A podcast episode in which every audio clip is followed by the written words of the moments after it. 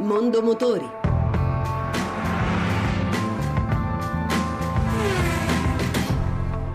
Buon pomeriggio e buon ascolto da Lucia Voltan. A Ginevra prosegue fino al 15 marzo il Salone dell'Automobile, la prima rassegna europea del 2015.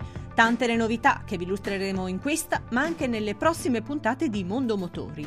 Allo stand Ford dominano le supersportive. Domenico Chianese, presidente di Ford Italia, al microfono di Giovanni Sperandeo. Per la prima volta che montiamo su una Focus RS una trazione integrale, quindi abbiamo una vettura con un motore 2003 con boost da oltre 320 cavalli con trazione integrale Abbiamo la Ford GT con un motore 3005 V6 da oltre 600 cavalli, la Mazda con il suo motore tradizionale con il 5000 V8 da oltre 415 cavalli, ma anche lo stesso motore che è disponibile sulla Focus RS, quindi il 2003 con boost da 320 cavalli sarà disponibile sulla Mustang qui in Europa con questa motorizzazione un po' più accessibile.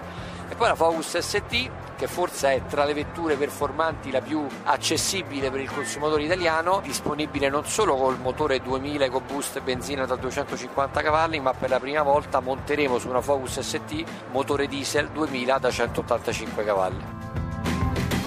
Nuove declinazioni per la Volvo XC90 al Salone di Ginevra. Michele Crisci, presidente Volvo Italia. Questa volta riusciamo a mostrare tutta la gamma che sarà disponibile sul mercato presto a partire da giugno, e quindi anche il Twin Engine, il T8, sicuramente il top di gamma con 400 cavalli, il D5 che sarà sicuramente il motore più venduto in Italia, turbo diesel con 225 cavalli e anche la versione R Design, quella più sportiveggiante, eh, soprattutto nel design che però sarà a disposizione a partire dall'inverno prossimo. E poi altre due grosse novità che sono l'S60 e la V60 in versione cross country e quindi la versione diciamo fuoristradale delle due vetture già ampiamente conosciute su strada.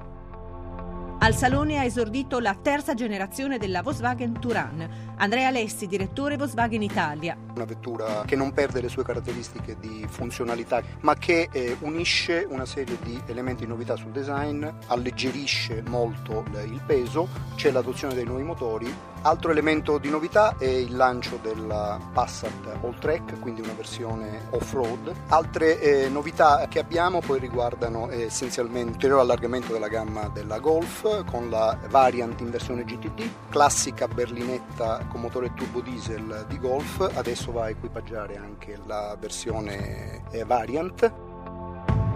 E anche per oggi abbiamo concluso. Se volete riascoltare questa ma anche le altre puntate potete farlo al sito radio1.rai.it. Mondo Motori torna mercoledì prossimo, sempre dopo il giro delle 14.30. Buon pomeriggio.